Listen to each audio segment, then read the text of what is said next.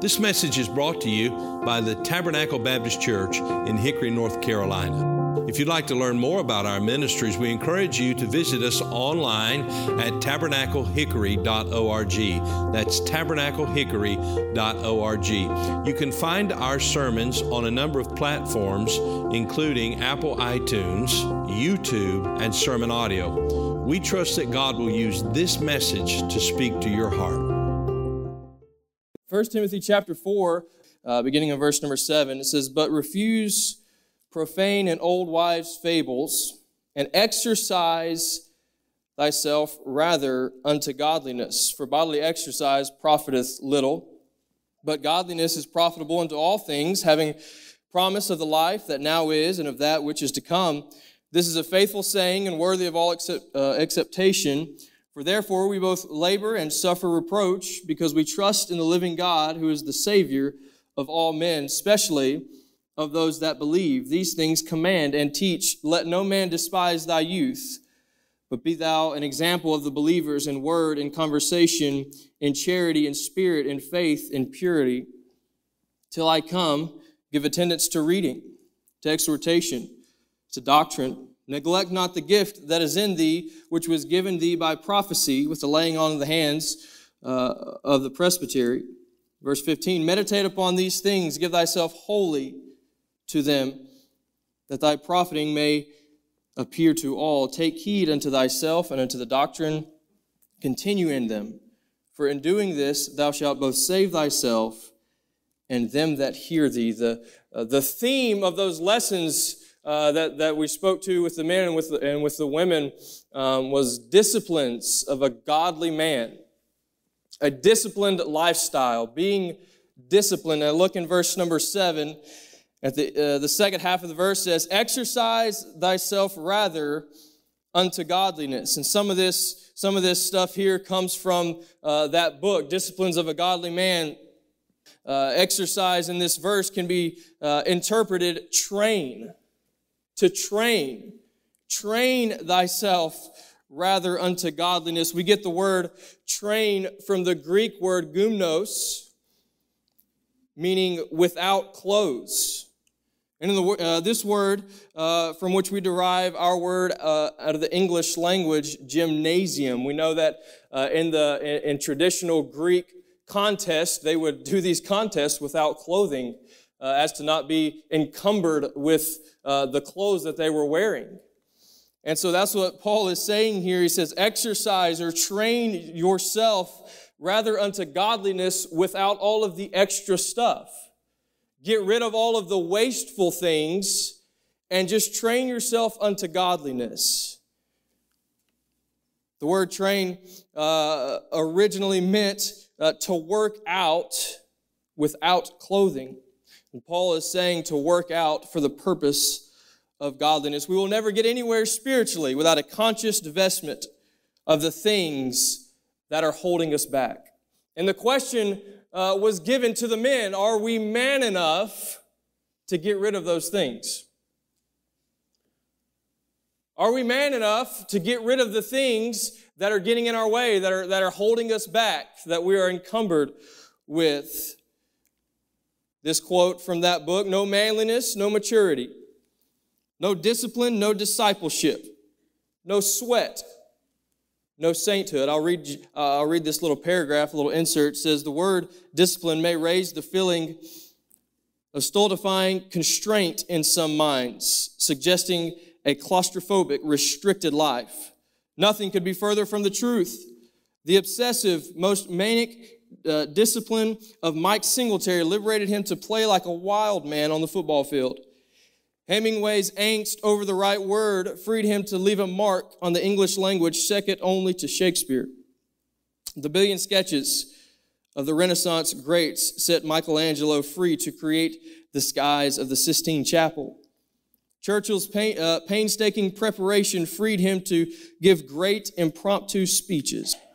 The disciplined drudgery of the musical greats released their genius, and brothers in Christ, spiritual discipline frees us from the gravity of this present age and allows us to soar with the saints and angels. Some would think a disciplined lifestyle is someone who is um, someone who is trapped, someone who um, is not able to do the things that they want to do. But that's the furthest thing from the truth because the disciplined person, the disciplined Christian now has freedom to do whatever it is God wants them to do. A disciplined lifestyle. Good things left unattended generally get worse or eventually die. Right? You, oftentimes, good things in life, when they're left to themselves, they, they fall apart, right? We think of marriages, right? If you, if you just let your marriage go and, and never work at your marriage, it eventually falls apart. Not so serious things like plants, flowers, right? You plant a flower, you can't just let it go, right? Or it'll die. I was talking with someone the other day about playing basketball and working out and uh, the same goes with, with your muscles, right? If you just let them sit there, they eventually go away, right? All, all these, these good things. Isn't it interesting that bad things left attended grow? Good things die or fall apart? Think about, I can't help but think about weeds, right?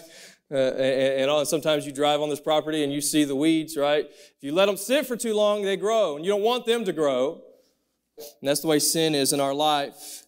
This, this verse here, this discipline, this disciplined lifestyle, I love Paul's words here exercise or train thyself rather unto godliness. And this discipline, this discipline requires action.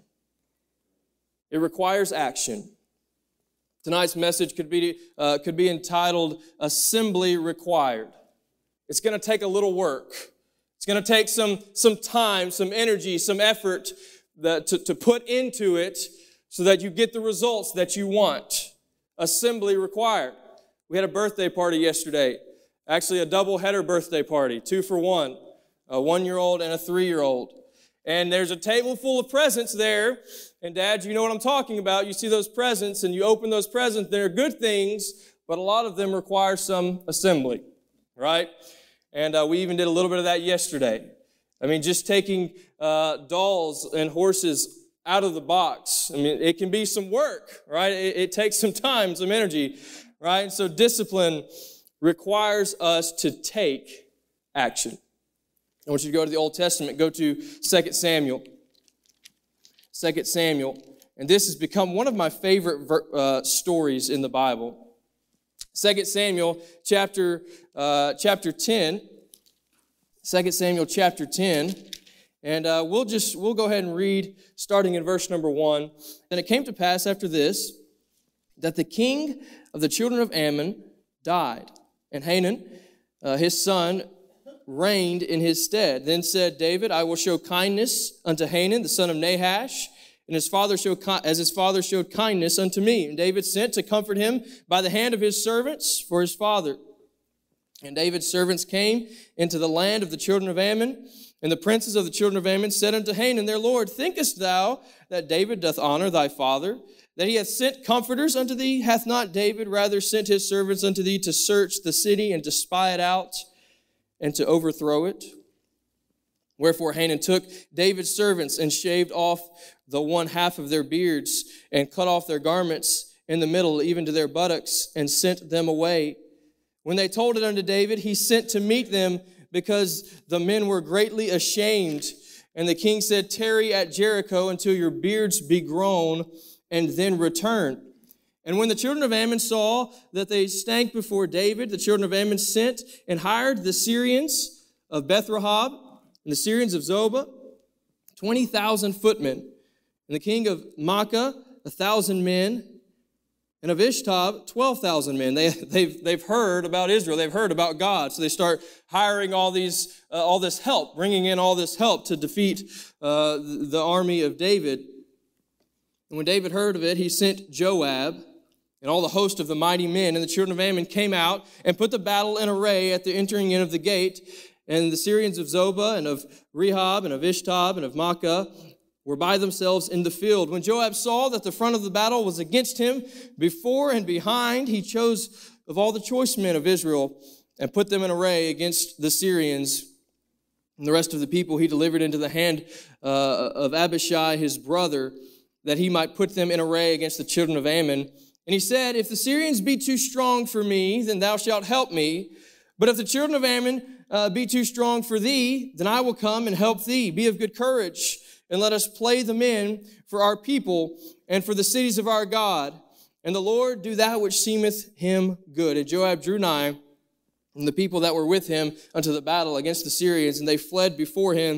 And when the children of Ammon saw that the Syrians were fled, then fled they also before Abishai and entered into the city. So Joab returned from the children of Ammon and came to Jerusalem. This story is a story of action. Now, before we go any further, um, uh, just by way of context and uh, just to kind of explain myself a little bit, uh, we're going to talk about Joab. Joab did not always do the right thing, okay? Uh, Joab, uh, Joab uh, had a different personality. Okay, he uh, Joab Joab served David, but Joab was was the type of man where he stabbed first and, and talked about it later. Um, so so him him and him and David didn't always see eye to eye. Um, he didn't always do the things the right way. He didn't always make the best decisions. But in spite of himself, God used him. And by the way, of anyone that we read in Scripture, in spite of them, God used them. And we must be careful as we look at man today and we look at those around us and those that are serving in ministry, um, be careful that we understand that it's not the man, it's the God of the man. And so, yes, we see that Joab, we, we look at other stories, and Joab did some very questionable things. Um, here we see that he did a very valiant thing. And, and we see in verse 12, he says, Be of good courage. This is kind of like a pregame speech. I, love a good motivational speech. Uh, someone who, who can get you fired up, get you stirred up, get you ready to play, get you ready to fight. That's what, that's what Joab's doing here with his brother. Be of good courage and let us play the men. Let us play the men. What's he saying? He said, let's act valiantly. Let's act like men. Let's stand up. Let's be strong right? So so as we we get to this part of the story we see earlier in this chapter that david has sent a couple men uh, to, to give their condolences to the ammonites because of the passing of the king. And of course the king um, with, with, with servants in his ear says you think david you think he really cares what's going on here or do you think these men are just spies and so uh, Hanan, the king, the new king, takes these men and he, holds them captive, obviously, and shames them. And because of this, now we see uh, we see David uh, hears and sends his men to fight to receive uh, to, to pay back for what they did to his two men. Ammon, out of fear, um, hires men from the Syrians to help them and to fight. David sends Joab uh, to lead the mighty men to, to fight this battle. Joab sees the army in front of him and he sees the army behind him and uh, he, he gets his brother and he says, listen, uh, they're, they're, they're surrounding us. There's men behind us. There's men in front of us. And what does he say to him? Let's just go home now because it's too hard. No. He says, let's just, uh, you know what? Uh, you go fight your battle. I'll fight my battles. Good luck to you. No.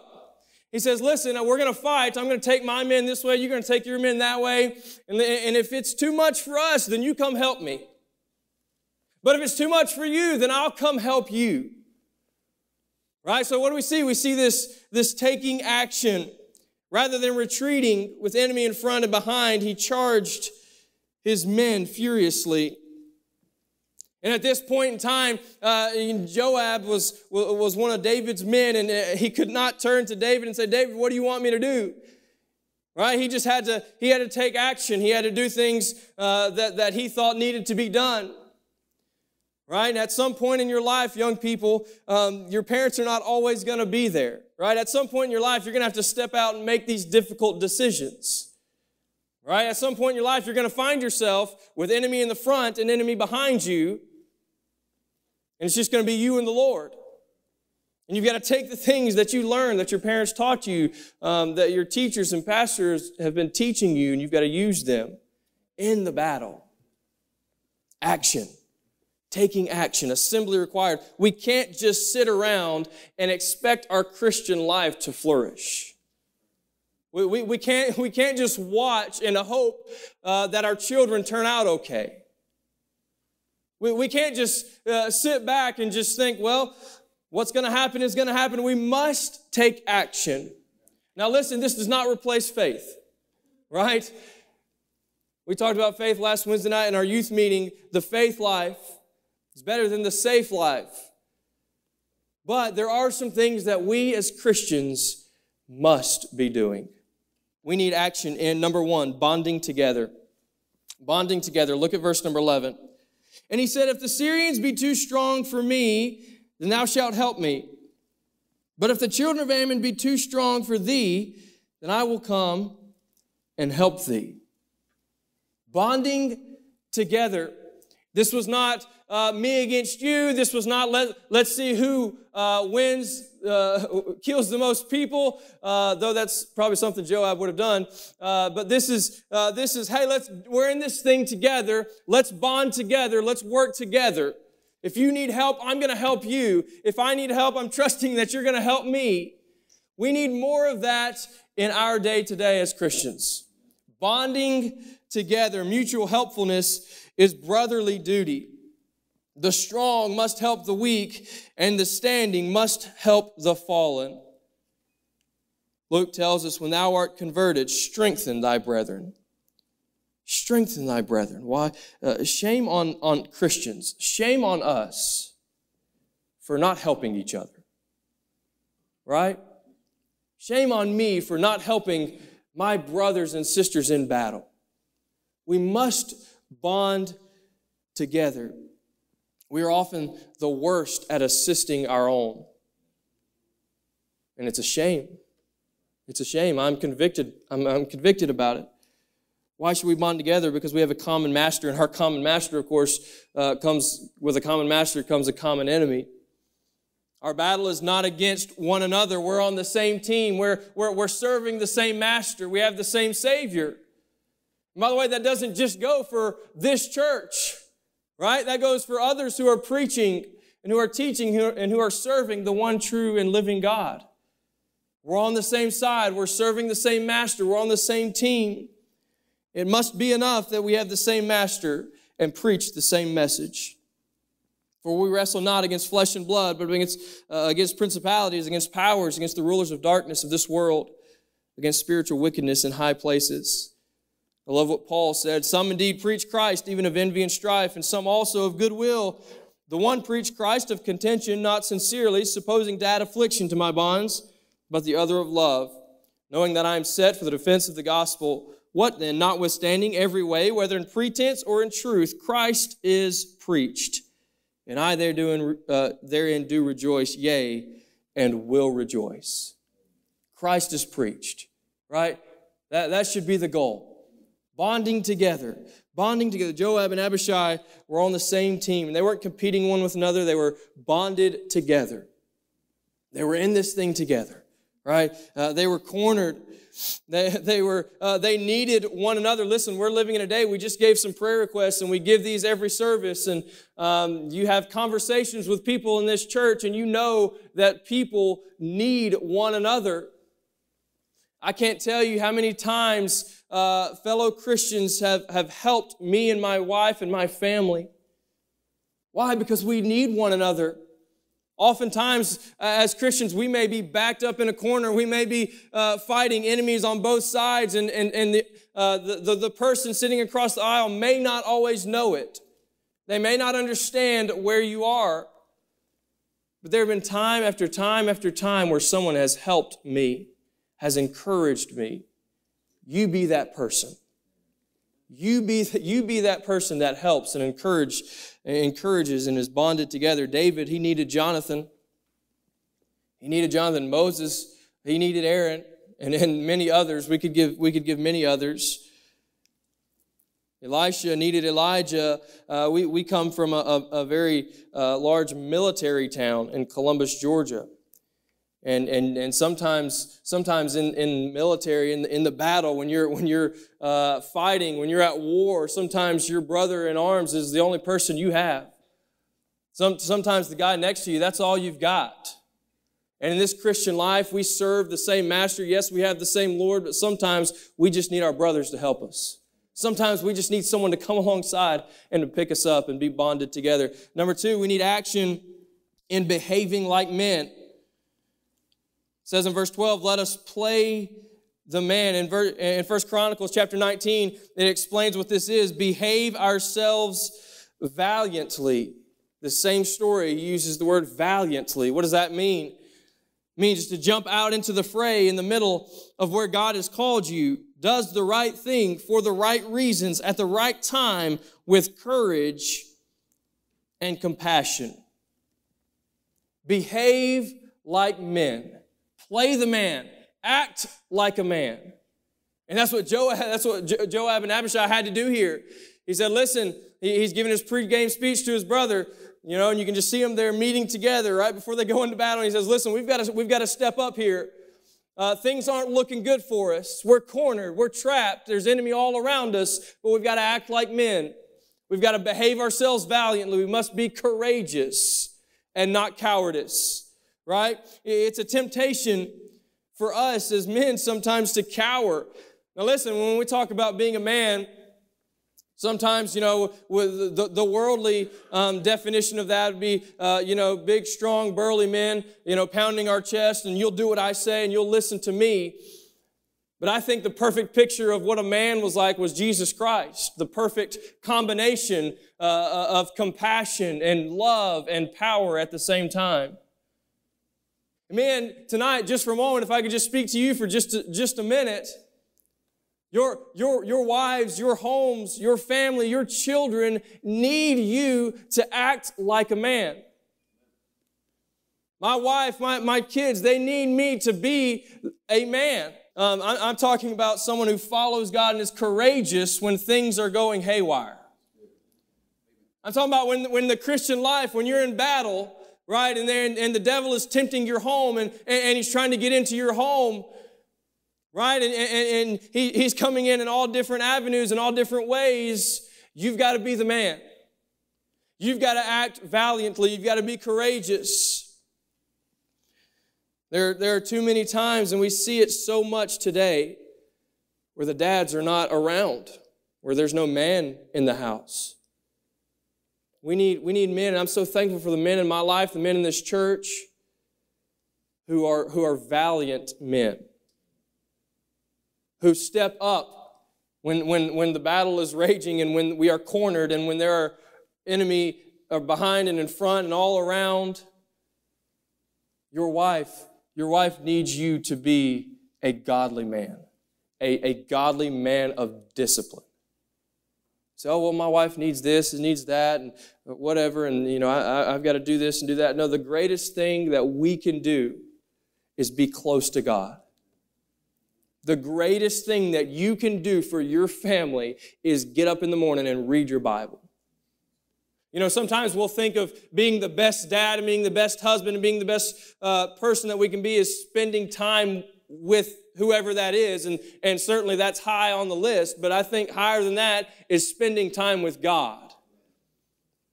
Right? And, and if you spend the time with God that you need to spend, then you'll be the husband, the dad, the uh, whatever, the brother, the sister, the mom that you need to be. Behave like men, behave ourselves valiantly. We need some consistency. We live in a world of emotional ups and downs, and uh, you know, one one week we, we feel like a Christian, and the next week we don't. And and, and a lot of people get out of church, and uh, you know, they're they're unfaithful, and they're in and they're out. We need some men who are consistent, right? I'm so thankful that my dad he never uh, was never a question if we were going to church. It just it wasn't a question, and I'm so thankful for that. And that's what we need. That's what we need. Men that are going to say, we're, we're going to do this, right? We're, we're just going to, we're going to serve God together, not just attending church, but whatever. We're going to work. We're going to serve. We're going to love people. That's just who we are, and that's what we're going to do. Behaving, behaving like a man, battling for our people. We need action in battling for our people. Look at verse number 12. Be of good courage. Let us play the men for our people and for the cities of our God. Our decisions, the decisions that you make, always affect someone else. You, you, have got to have a why, right? You've got to have a, you've got to have that motivation to go out and to fight. And he's saying, Abishai, we've got to go out and we've got to act like men, and we've got to fight, and we've got to stand up. Why? For our people and for the cities of our God. Now remember, Joab did a lot of dumb stuff. He was not the greatest, one of the greatest men in the Bible, but he's got the right answer right here, right? He says the right thing right here. We've got to fight for our people and for the cities of our God. What is your why? Who is your why? I think in my own life, if I fall, if I fail, the people that I would be affecting. The decisions that you make today, it affects others. It doesn't just affect you. That's something that we, we talk about in youth all the time. The good, the bad, the ugly, whatever decisions you make, it's not just about you. It's about someone else. It's going to affect someone else. And Joab understood. He understood that we've got to go out and we've got to fight because our families are back home. You think about David when he stepped out on the battlefield and he said, Is there not a cause? Right? Is there not a cause? Is there not a reason we should be fighting? Do you know what the Philistines are going to do to our families? Do you understand what they're going to do to our wives and to our children if we don't step out here and fight? The slavery, right? The uh, the gross sin the, the things that would take place if we don't if somebody doesn't step out and fight this goliath is there not a cause? Dads is there not a cause to fight? Is there not a cause to stay in the fight tonight? What is your cause? What is that reason? What is that motivation? Is there not a cause? We must have a cause. We must have compassion for the people. And then lastly we need action. We need to take action in believing in our god I love, I love what he says here, uh, the end of verse 12. And the Lord do that which seemeth him good. And the Lord do that which seemeth him good. He, what's he saying? He said, We're going to fight. We're going to give it all we've got. And then God's going to do what, what is right. And that's, that's the way we are to live our Christian life. Give it all you've got. Fight. Fight for your homes, Dad. Fight for your children. Fight for your family. Keep the devil out. And then just trust God. Trust God. Complete obedience. Have confidence in God. When we do, uh, when we have done our part according to the duty of our place, let the Lord do that which seemeth to him good. The pressure is off of us because we are resting in him. I love, I love the verses in Daniel chapter 3 Verse 17 and 18 If it be so, our God, whom we serve, is able to deliver us from the burning fiery furnace, and he will deliver us out of thine hand, O king. But if not, be it known unto thee, O king, that we will not serve thy gods, nor worship the golden image which thou hast set up. The, th- the three Hebrew boys were there getting ready to be thrown into the fiery furnace. And they said, We're gonna, uh, we believe that God's gonna deliver us. We have stood up and we're supposed to stand up. We did not bow down. We, we were, you know, in the day of battle, we stood up for what was right. And, and Nebuchadnezzar said, We're gonna throw you in the fiery furnace. And he says, God's gonna deliver us. God's gonna deliver us out of the fiery furnace. But if he doesn't, then he's still God. If he doesn't, then we're still gonna serve him. Because God is going to do that which seemeth good. Right? As a father or a leader, we should rest easy when God is in control of your home. But make sure God's in control. Make sure God's in control and then rest easy that He's in control. The pressure's off. The pressure's off. How often do we feel the burden, the weight to do right, to make the right decisions, and, and certainly we, we should make the right decisions, but, but how often do we feel that pressure, right, to, to, to, to lead and to guide? And listen, we are to lead and to guide, but the pressure is off when we know that God is in control. You need direction, you need, uh, you, you need a, to make a big decision. Get in God's word, know that He's in control, and just leave it up to it. Listen, that's easy preaching. That's tough living. And I've been there, it's tough, it's not easy to just say, God, we're trusting in you. Whatever you want to do, we're going to let you make the decisions. We're going to let you show us and guide us and lead us. But that's what it means to play the man, to act valiantly, complete obedience. This kind of leadership gets out of God's way. It's one of the one of the greatest things I think about our pastor is, is how much he just gets out of God's way. And that's what great leaders do. Is, is they lead, but at the end of the day, God's in control. Complete, complete obedience. I think of Joshua and his men in Joshua chapter 7. Uh, they, they, they were defeated by Ai. And of course, we know the Bible tells us that they were defeated because the sin that was in the camp, because of Achan's sin. But if you go back and you read Joshua chapter 7, nowhere early in the chapter do you see Joshua get, getting any kind of, receiving any kind of instruction from God. It's not there. Every other battle, God gives what to do, how to do it, Joshua does it. But this battle, no instruction. Nothing. Josh, Joshua, they, you know, his men come back and say, "Oh, we've got this. Don't even send all the army. Don't, don't send everybody. We, it's a piece of cake. Too easy. Blowout. They, they get beat. They get defeated. Right? No instruction from God.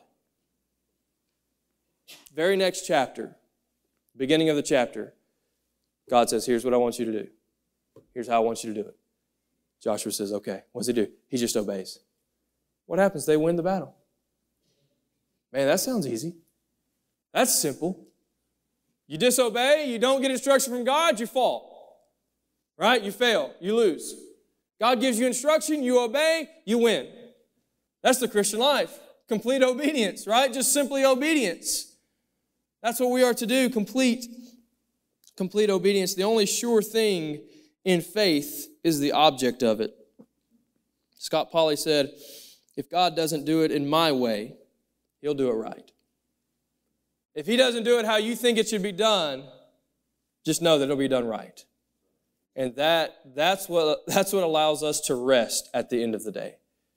That's, that's what allows us to, to, to lay our heads on our pillows and go to sleep each night is knowing that God's going to do it and He's going to do it right. Right? And so that's where we are. Assembly required.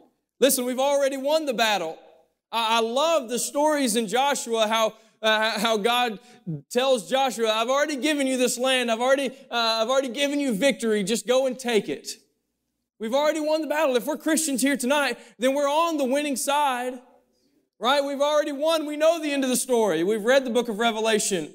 We know what's happening and we know what's going to happen. The victory has been won. My question for you tonight is what are we doing with our Christian life? What are we doing with, uh, with our spirituality? Are we just letting it sit? Are we just letting weeds grow up? Or are, we just uh, are, we just letting uh, things fall apart? Are we just allowing things to die? Are we taking action? Are we working at it? Are we working on it? Action is required. What are you going to do about the spiritual temperature in your home? Oftentimes, we need to evaluate what we're doing, why we're doing it, and who we're trusting. There have been a time in your life, maybe in your home, maybe with your kids, uh, maybe a, a, in a classroom or something. There's just kind of a chaotic situation, and uh, you know, you teachers may can understand this a little better than anyone. And, and things are just kind of out of control. And say, "Hey, listen, hey, hey, Get in your seat, stop talking. We're going back to this. If you were in our sixth grade Bible class any this year, you heard some of that. You just take a, you, you, you got to take a chaotic situation, you got to kind of bring it back to where it's supposed to be. There have been a time in your home where, uh, or, or in your own Christian life where you think, man, I just got to get this thing back on track right? Things are kind of out of proportion. You got you got stuff here, you got stuff over there. It's chaotic. Nothing is where it's supposed to be. You can you, you can sense that you're not growing. You can sense that you're not close to the Lord. You, you can sense that there's some sin there. You get the, the, the feeling that something's just not right. Sometimes it takes some, hey, let's all right, let's just get back on track here. Let's just let's just get back where we know we're supposed to be. Let's pull these weeds. Right? Let, let, let's clean this up. Let, let's work on this thing. Let's take action. Let's take action. Sometimes it's hard to do things when, when no one is holding your feet to the fire. Right? When no one's making you do something. That's what's dangerous sometimes about summer and kids get out of school and no one's making them do stuff. Right? That, that's, that's the danger of it because sometimes when no one's making you do it, then you don't want to do anything. But let's take action. Let's behave like men. Let's be valiant. Let's work. Let's serve together. Maybe some things are off track a little bit. Maybe, maybe things are not the way they should be. Maybe this, things are not where they used to be. Let's get, let's get back on it. We talked this morning in Sunday school. I don't know where y'all are in your classes, but we talked this morning um, about love and God's love for Israel. I just couldn't help but to think about how loving our God is to give us second and third and fourth and fifth chances. And when we fall, when we fail, He's always there with open arms. We talked about Hosea and Gomer and Gomer left Hosea and he went back and, and, and bought her back. I'm so thankful. I'm so thankful that, and this happens in my life so often where I'm just thinking, man, I just need to get, I just need to get back. I need to get back to the, to the center of the road here. You get back things back on track. And just takes some action, takes a little bit of work, takes a little bit of time, a little bit of energy. But let's let, let's get things back, men. Let's let's act like men. Dads, let's be let's be courageous, not cowardice. Let's stand up in the battle and fight for our people and for the cities of our God. Thank you for listening to this message from Tabernacle Baptist Church. We pray that God has used His Word to speak to your heart today. If you'd like to learn more about the ministries of Tabernacle Baptist Church, you can go to our website, tabernaclehickory.org. That is tabernaclehickory.org. There you'll find additional resources that we pray God will use to be a help to you. If the Lord should lead you to partner with us or make a donation online, you'll find a link provided on the website at tabernaclehickory.org. May God bless you and thank you for listening.